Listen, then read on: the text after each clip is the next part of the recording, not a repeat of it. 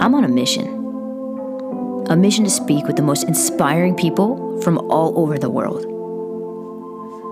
I want to know their stories. I want to know what stories they used to tell, and are those the same stories that they're telling today? Or did they redefine that story to overcome limiting beliefs and achieve their dreams? I want to help them share their stories. Why? Because I know the power of the story. I know that it can make or break you. It can give you the world, or it can tear it apart. There's always two sides going down in your head, and you get to choose. Will I listen to the one that's trying to stop me, or the one that keeps pushing? These are their stories, and this is the stories we tell. What's up, guys? It's your host, Jaime Messina, and like always, we have a great episode ahead of us.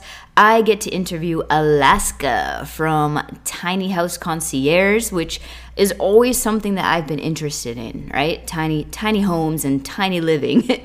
not because I'm tiny. Well, I am tiny, but that's not why. Anyways, uh, before we get into that, just a reminder if you are interested in switching the story that's playing in your head. If you are playing a story over and over that is one that's disempowering, one that's holding you back from the things that you want in life, check the description, the show notes of this episode. I have a free guide um, to get you started on the process of flipping that script, okay? So check it out. It's a workbook. It's short, but it's the opening it's opening the door or taking that first step in flipping the script that's in your head. And also, if you find value in today's episode or any of the episodes that we have, please consider leaving us a 5-star review. That's how more people are going to get their hands and be able to hear this content. Um, and if you haven't hit subscribe yet, please go ahead and do that. And now we get to interview Alaska from Tiny House Concierge. All right, guys, I have with me Alaska Wagoner from the Tiny House Concierge. And here's the deal I'm just going to tell you the reason. Um, when I was asking, you know, I, I kind of asked people to raise their hand and say, you know, if they wanted to nominate someone or if they themselves wanted to be interviewed. And I kind of vetted a little, you know, I wanted to hear what their story was about. And even before you shared your story, I'm like, tiny house, yes, come on, because I'm like obsessed with anything like that. Um, are you in a tiny house right now? I am in a tiny house. Yes, I know the others can't see it, but this is this is my tiny house. It doesn't look tiny. You know, I'm tiny, so I feel like maybe a tiny house would be just like a normal house for me. Yeah, I'm I'm five feet tall, so I do I do just fine in here. Yeah, I'm five two on a good day. So, um, all right, so let's get let's get talking. Um when i when you did share your story which by the way i had already accepted because i wanted to talk about tiny houses but you told me a lot of things just like different stories or or challenges that you faced over the past couple years um past three years. And and the first sentence you said to me was three years ago i quit my life. So what does that mean? Yeah. Well i you know it it had always been my intention to spend my life living. You know, I get one, we get one shot on this planet, you know, and as our current selves, and I, I wanted to make the most of that opportunity to spend my life living, right? And you know, by the time I was 30, I was finding myself in a situation where just nothing about my life was working. Nothing felt alive, nothing felt on fire, nothing felt like it was progressing and it was completely unsustainable. You know my it was financially not sustainable. It was emotionally not sustainable. It was ecologically not sustainable. It just in every sense of the word it was not a sustainable life and i wasn't having a good time. And you know and i i you know it started kind of crumbling a little bit but at the end of the day i kind of just walked away. And i think um you know a lot of people have that fantasy of just like standing up and walking out of the office just quitting their life. Um, and i i actually did. And i i don't think that i would recommend that to people necessarily. I don't think that's always the answer. But in my particular case there were just so many things that weren't working. Um, and i was privileged enough to have the opportunity to be able to just you know like do that um, that I kind of did. So I ended up uh, leaving my marriage. I quit my job. I walked away from my new real estate business. I put my stuff in storage. I left California. I moved to Alaska. Um, I kind of transitioned my sexual orientation. I, you know, and ultimately I rebuilt a life in a tiny house. And and the tiny house has taught me pretty much everything I know now about yeah, how to live a sustainable life and and how to live, you know, that life that you envisioned. The tiny house has given me the structure to do that. Um, and I'm just Ooh. having a really good time now.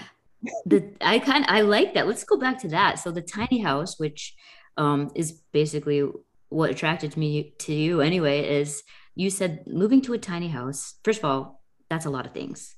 Um, ended your straight marriage, quit your job, walked away from a new business, moved to Alaska. What yeah. made you choose Alaska? uh, well, I grew up there, and and my my mother, my childhood home was there, so okay. it was a place to physically go. Because mm-hmm. um, at that point, you know, I didn't I didn't have a partner, I didn't have a job, I didn't have a career path. I I literally the first day after I ended my marriage, I just went from Starbucks to Starbucks to Starbucks because I didn't mm. physically know where to put my body. Uh, and yeah, that's tough. and I remember being in, you know, I was standing in the parking lot at, and I was trying to figure out like where to physically put my body next. And a car started backing up. And I realized I couldn't even physically occupy the one square foot of space that like, like my feet were taking up. Like I couldn't even be there. And yeah, it's it's been kind of a kind of a road to figure out, you know, like you quit and it's like, yeah. And then you're like, oh my God. No what have I done? And and now what? And and that process took a few years to figure out. It wasn't like I'd I definitely done a lot of research before I quit my life. So I wasn't, you know, just quitting with no plan. I, I had done a lot of research beforehand, but I hadn't, you know, the pieces hadn't manifested yet. And mm-hmm. I had no idea that it was going to be a tiny house that kind of pulled it all together. Can you go more into that? So, what about the tiny house or the tiny house living helped you to kind of, you know, pull it all together? Yeah. Um, so, okay, the best way to tell you this is is to tell you a story about a fan. And I know this sounds really bizarre, but I love stories. Um, you know, the one thing that I struggled with a lot in my in my life before was like the time money conundrum. And you talk about like the stories that we tell ourselves right? And the story that i was telling myself was that if i if i pursue the life that i want you know and that was to me being a writer and adventuring and things you know i'll never have money. If i have the time i won't have the money. And if i have the money i won't have the time. Mm-hmm. you know and i clung to that really really really hard and so and I'll I'll skip you know the the research and what happened in the middle, but cut to a tiny house. Um, I bought my house furnished and I found a window fan in the closet. I pulled it out and it was so dirty and so mm. disgusting. It was the kind of thing that you're like, please forgive me, and you throw in the garbage, right? Because I don't know how to take a fan apart, whatever.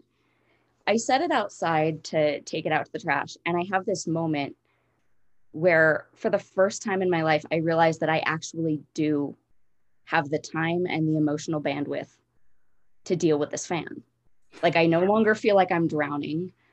Uh, I no longer feel, you know, like somebody else owns my time. Like I've I've simplified my life enough that I I actually have the bandwidth to do this.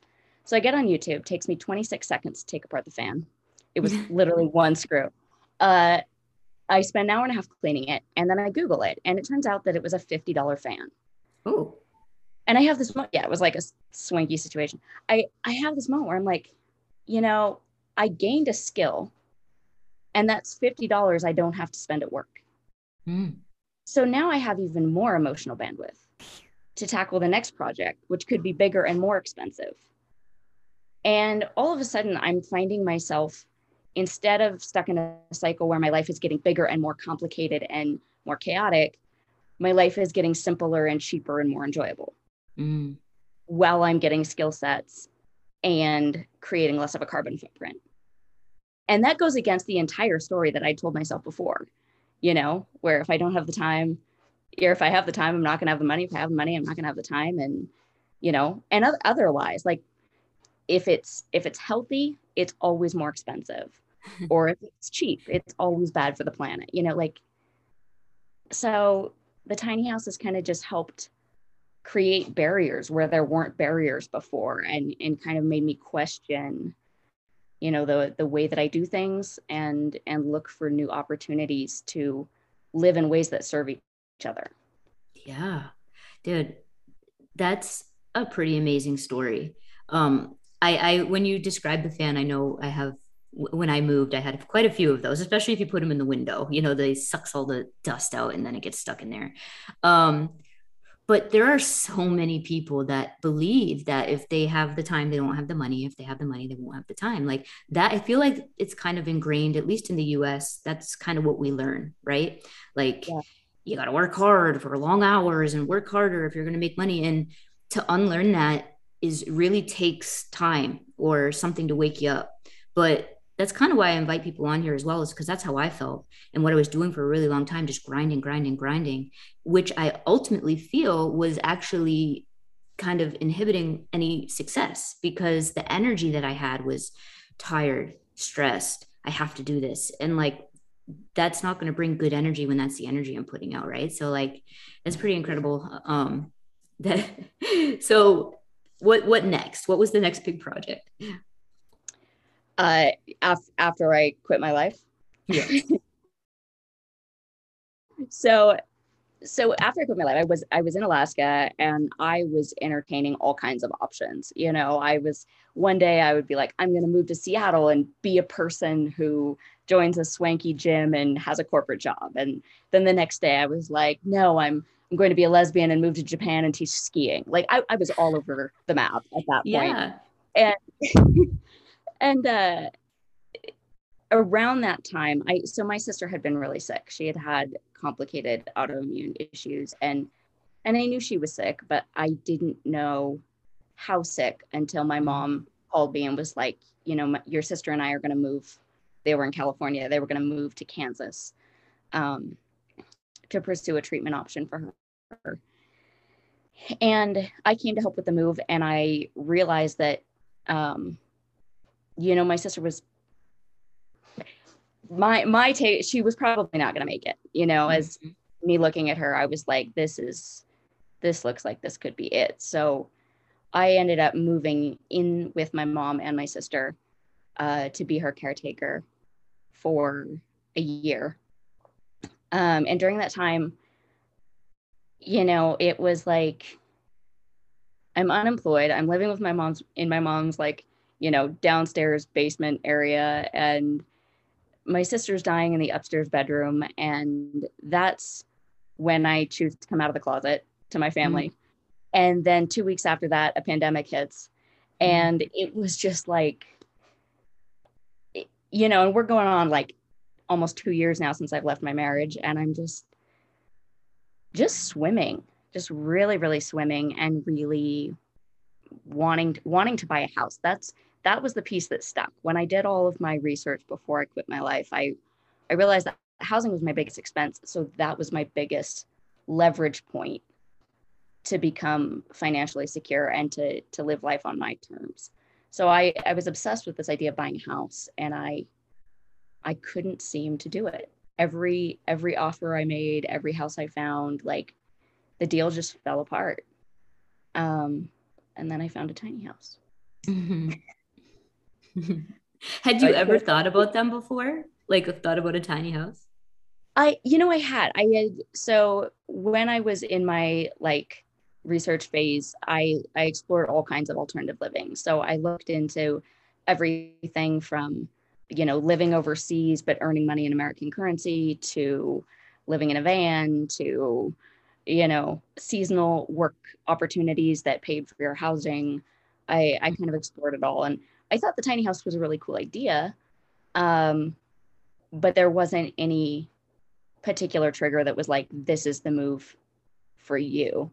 uh, my my actual original intention was to buy rental properties mm. and use the income from the rental properties to be able to you know write and adventure and and live my life um, while still having a retirement plan yeah that's it's pretty cool i feel like it's one of those things where the universe just kind of lined it up for you yeah the universe was definitely involved like there is no way i tried so every single day I would go out and knock on doors and just be like, Do you want to sell me your house? Like really? people that think you can't do that, you can do that. And I did it every single day that I lived in Kansas.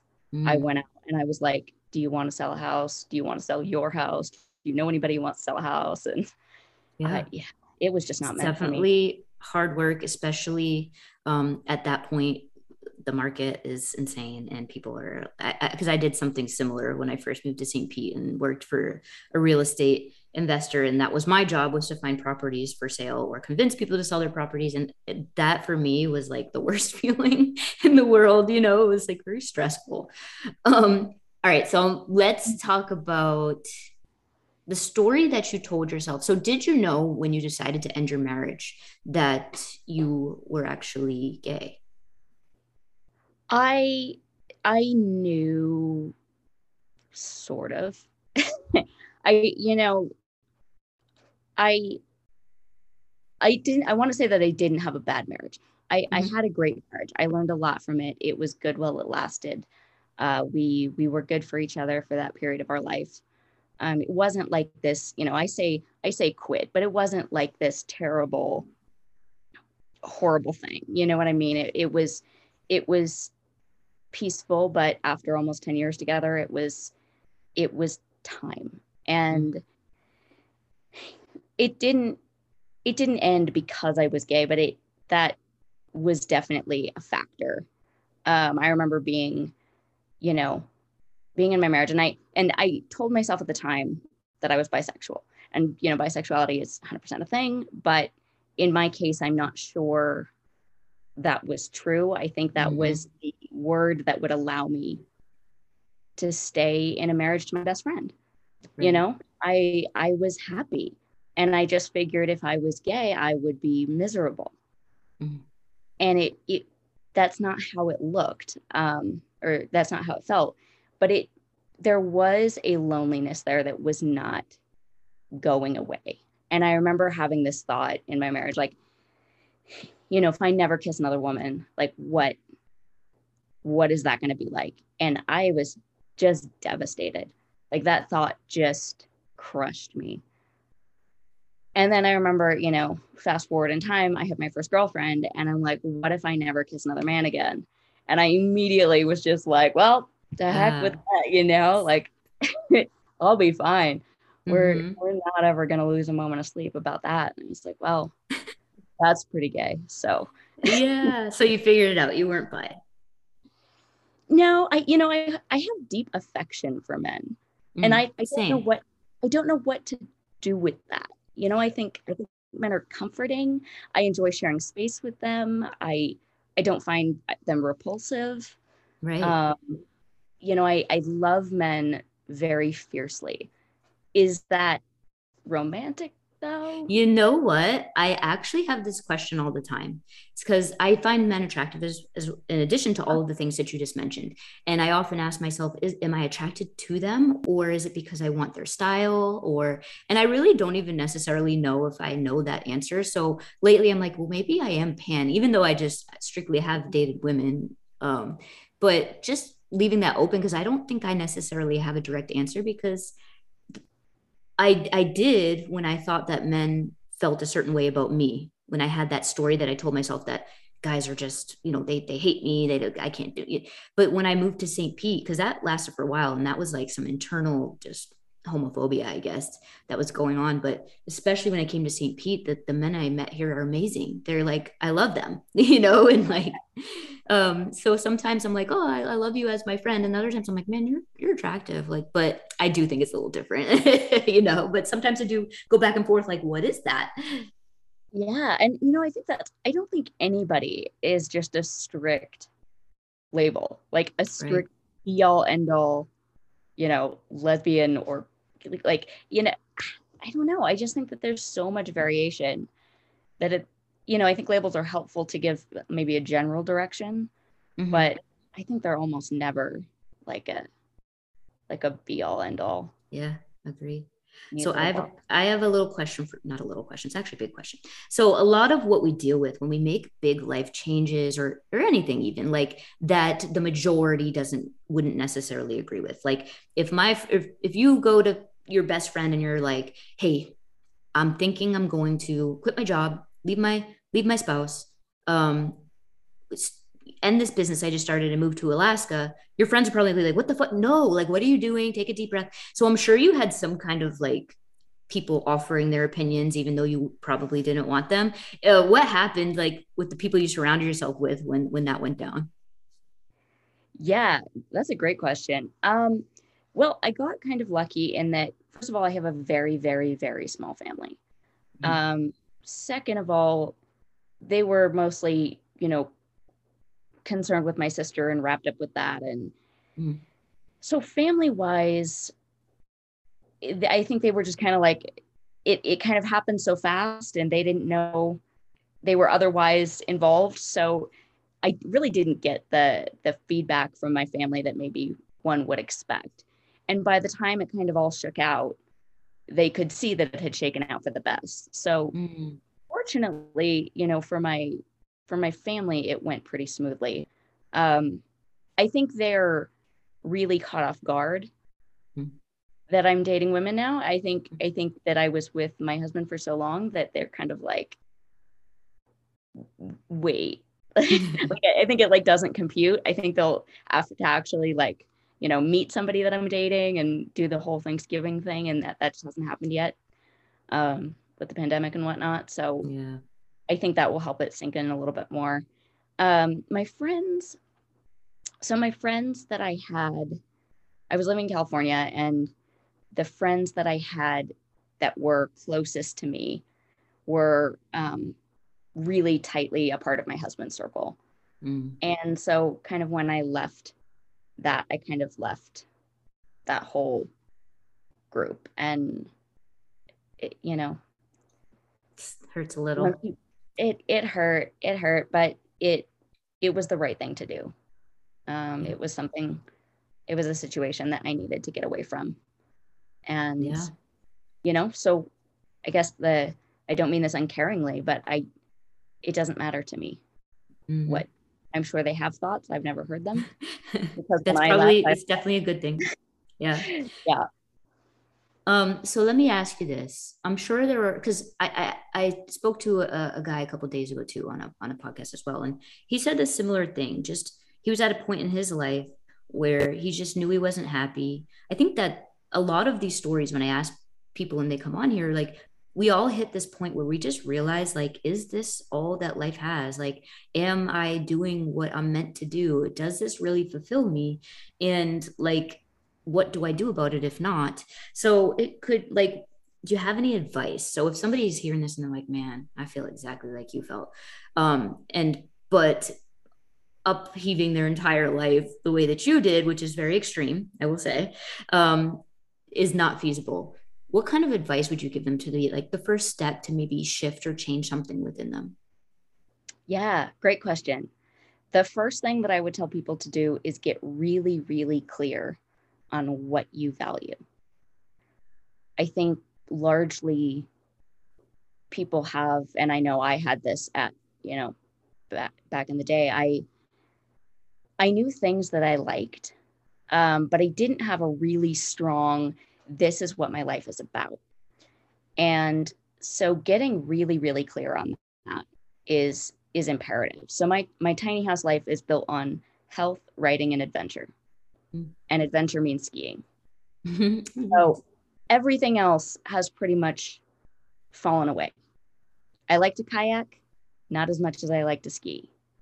You know, I like to uh, read, not as much as I like to write. I like to, you know, you know, so all these things that I sort of liked a little bit or casual hobbies, I like to craft, that's gone away. You know, and what is in its place is a much more saturated life. So the things that I'm surrounded with, the things that I'm doing every day are things that I love.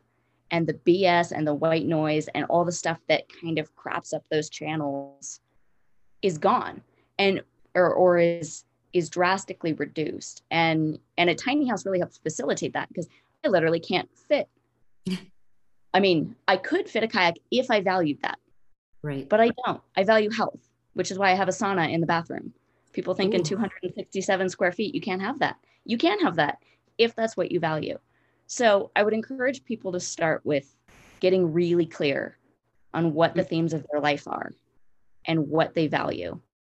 And after that, I would say, look at how you're spending your time, your money, and your energy, and make sure all three of those things are in alignment with the things you named as your values.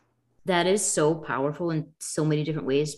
Um, when you were just talking about that. So I don't know if you know about me, like in addition to coaching and doing this and all, um, I'm part of a network marketing company. And oftentimes people will come to me and they'll want to build a life, they want to build a business. And, um, but at the same time, and they'll tell me what the things that they want. And in the same breath, they won't actually take the actions to make those things happen. And it's because priorities slash values aren't aligning. So um, having that conversation of like, okay, you say that you want this, but you're not willing to do this. Um, and if you truly did want this, then you would do anything to make it happen, like put a sauna in your house. If that's super important to you, for example, for me, okay, I have a, a tiny apartment. it's tiny, um, and in my, I value uh, you know, um, jumping up and down on this mini trampoline because right. that I know what that does for my brain. Um, I use it in a man- manifestation practice that I learned from Joseph McClendon the third. And so in my kitchen, which I'm sure most people wouldn't want a mini trampoline in their kitchen, but I don't, my kitchen's attached to my living room and that's all I have. So it's there. I don't have a kitchen table, but I have a trampoline, you know, because yeah I can eat at the counter or I could go downstairs or there's other places for me to eat. Um, so like that's the priority. You know, most people like my mom wouldn't have this. the trampoline isn't a priority for her. And like so when people really want something in their values, they must align their actions with that or change re con, like reconvene with yourself or look at is this truly a value of mine? Like it really is. And, and i see that a lot in um, network marketing and building a business because um, you know somebody will want to build a i want to build a six figure business a month but then i repeatedly say hey where were you on the team call last night? I i trained on this. And oh well i was tired. And i'm like okay awesome. You're not going right. to make a six figure business right. a month you know yeah how yes. you're spending your energy is not in alignment with your goal for sure. Yeah. Yeah so that really is just like such a thing. Also sauna is i made a vision board um, before i moved here to florida. I made a vision board and i had forgotten about it and one of the things on it was a sauna. And um, i realized once i moved into this building when i pulled back up that vision board that really the building i moved into like I, when i when i made the vision board it was more towards what i want in my own house um, wow. that I own. But when I looked around, I realized everything that I put on that board is in this building. I have a sauna. I, you know, there's a jacuzzi. There's a gym here. We have like high vibes and um, my my view and even the the floors and the way that it's just simple in the house. Um, I'm like, man, okay, vision board. I see you. you know, like how cool is that? How yeah. cool is that that it works that well? I feel like you know there are so many people you know if you're listening to this like you you doubt that it works like I dare people to go try it.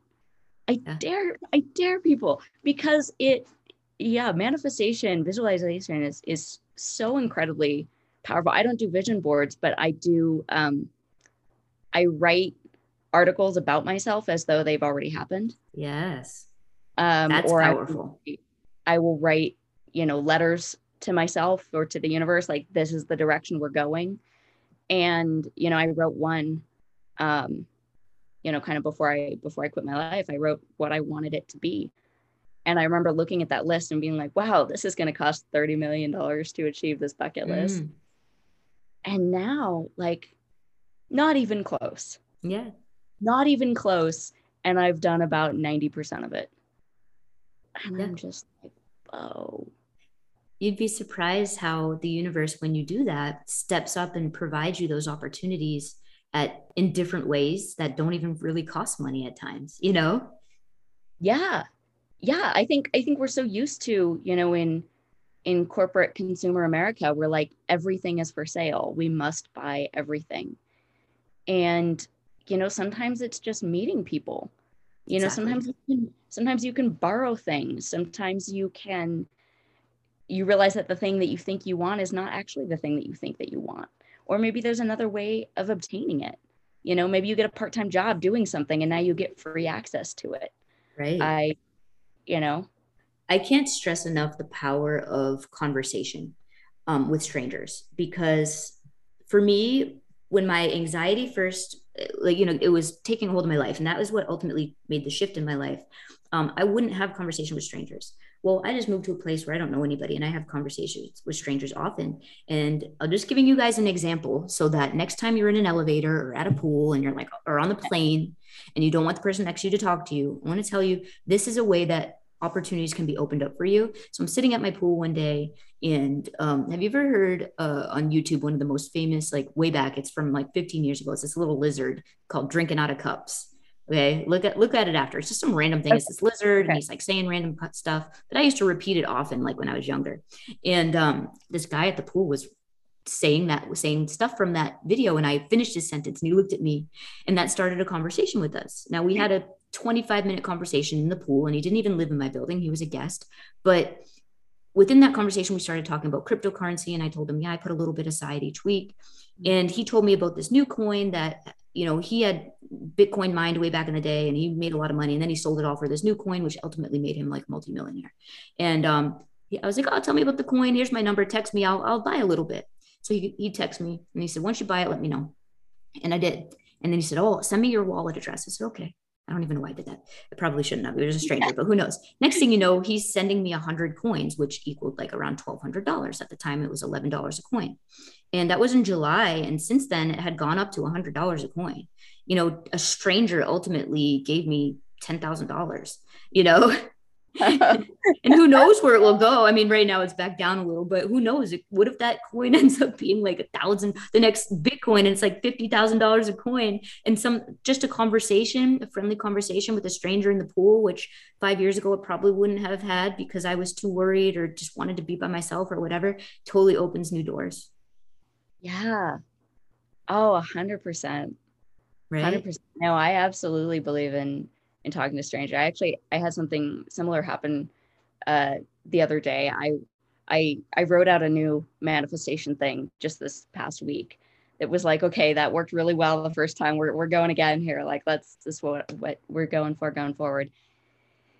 And I've been watching, you know, some videos on YouTube about manifestation. And one of the things that said is, you know, your your manifestations are going to be coming closer when you start having random you know interactions with people or somebody from your past resurfaces or somebody's name comes up repeatedly like be on the lookout for signs like that. And i was cleaning up my wallet yesterday and i found a or a couple days a week ago found a scrap of paper that had an email address on it. Mm. and it was just a person's name you know at gmail. And i was like for the life of me i could not remember who this person was or how we met, or there was no other information on it. And the only thing I could think of is some guy I met in an Uber that owned this company, like in Seattle, like four years ago. Like, so I, I stick it in my manifestation journal and I just like on a random page and I sleep on it. And the next day I'm like, you know what? Maybe this is one of those situations in which I should look into it a little bit further. So I email the the email address. I'm like, please forgive me. I don't know if this piece of paper is like three months or like six years old. I just, I found it in my wallet. Here's a link to my Instagram. Do you by any chance remember how or why we met? Hmm. And mm. I get a message back and he goes by a nickname and the, the email was his like legal name. So yeah. that's why I was confused. But he was like, yeah, we actually met three weeks ago um, at a brewery and I'm an angel investor you wanted to talk with about possibly like investing in your company. And I was like, oh my God. And I opened the book of my manifestation journal to see where I stuck his Shut up. Thing. And it yeah. was on the page where I wrote everything that I wanted for the rest of my life. So Oh my goodness. You know, I'm I'm not at a doing anything right now where I need an angel investor, but how like how weird is that? It's awesome. I mean, I don't think it's weird at all because that stuff happens all the time. All the time. And the more aware we become, the more we realize it. And and then it's just an awesome cycle of, oh, this is a reminder. This is a reminder, you know, of what we're yeah. doing. Somebody um, literally gave you gold coins. That's that's like right, you know what I mean. um, so so what is it that you do now? Do you want to tell us? Yeah, so I I jokingly call myself a professional tiny houser. Um, I I help I work with people. I do one-on-one consultations uh, to help people navigate tiny house living, understand what the lifestyle is about, and how to go about it. It's it's still so new mm-hmm. that there's just a lot of conflicting information on the internet. Uh, if you if you try to go tiny, you run into roadblock after roadblock because people still don't know what a tiny house is or how to deal with it um, if they do know what it is because it's a new structure. So I help people navigate tiny house living. I also do a lot of uh, writing, so copywriting, content writing regarding tiny houses and slow living. Um, I like it. Yeah, that's cool.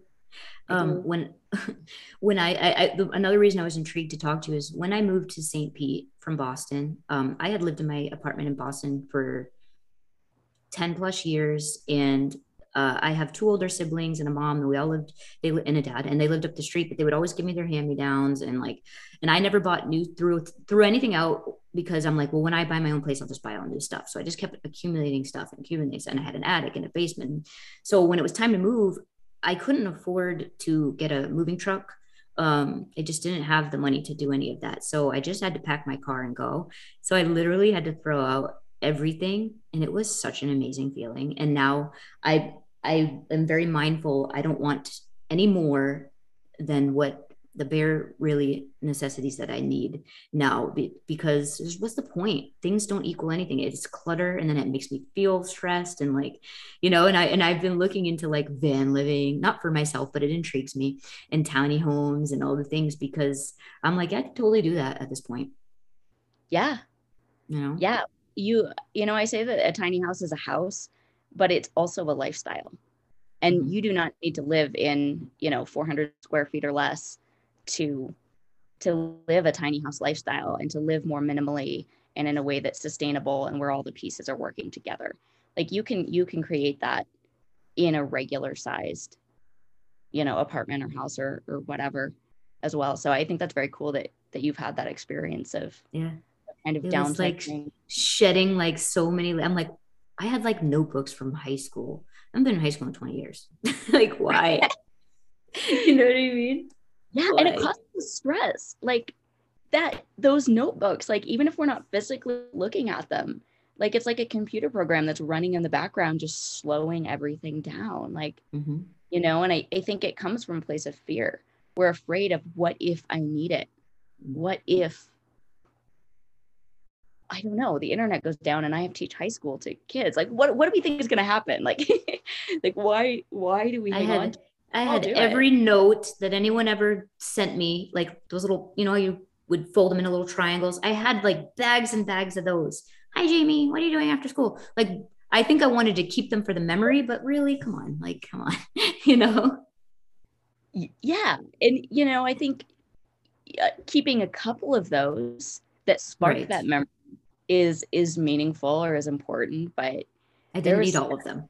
there's definitely a line and yeah i think so i think funny. a lot of times people are just going so so fast that we don't take the time to pare down and it's easier to store it and and keep going than it is to stop evaluate. And and that's something that this house is like i joke that my house forces me to do stuff like you know if i if i buy too much or hang on to too much my house hits back like right. i'll trip over stuff like it is not fun to live in a tiny house when you when you hang on to too much it gets it gets unfun real real quick so. um so there's a question i like to end with or towards the end um where not necessarily like what would you tell yourself to like change the course of your life? But if you could go back and tell your childhood self, um, give some advice, something that you wish you had known then or somebody had told you, um, what would you tell your childhood self? Mm, that's a great question. I I would tell myself that any spark of um, inspiration or intuition meant something mm. and and to follow it at all costs that it wasn't random that it wasn't frivolous that it wasn't like without meaning. Um you know i think sometimes we're we're drawn to things all the time. And maybe it's a pair of shoes maybe it's a career path maybe it's a person you know maybe it's all of those things at some point or another. And i know that when i was younger you know i thought of things like i want to ski during the work week or i want to you know make my own schedule or i want you know and people would say things like oh like yeah if i had a billion dollars i would right. too and i'm like i don't even live close to that you know and and here it is.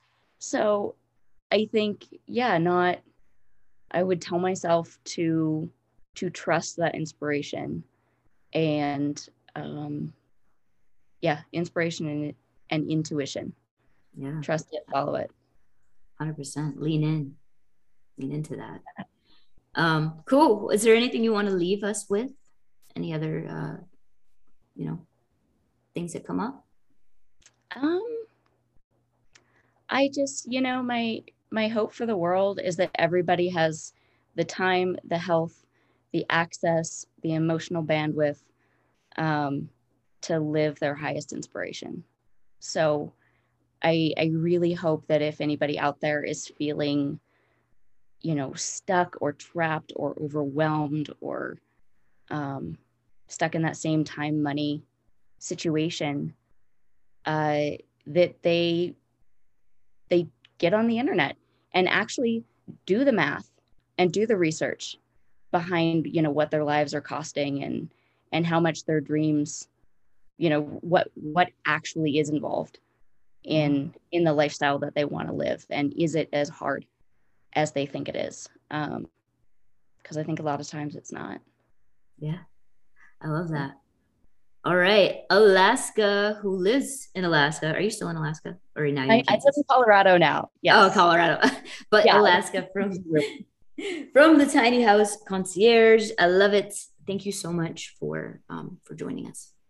Yeah absolutely. Thank you for having me all right, guys, that was awesome. I, I don't know about you, but I'm ready to go uh, live in a tiny house somewhere. But um, all right, so if you want to know more about Alaska and the things that she talked about in this episode, please check the show notes. I have her bio in there and how you can reach her and find more information. And until next time, we will be back soon.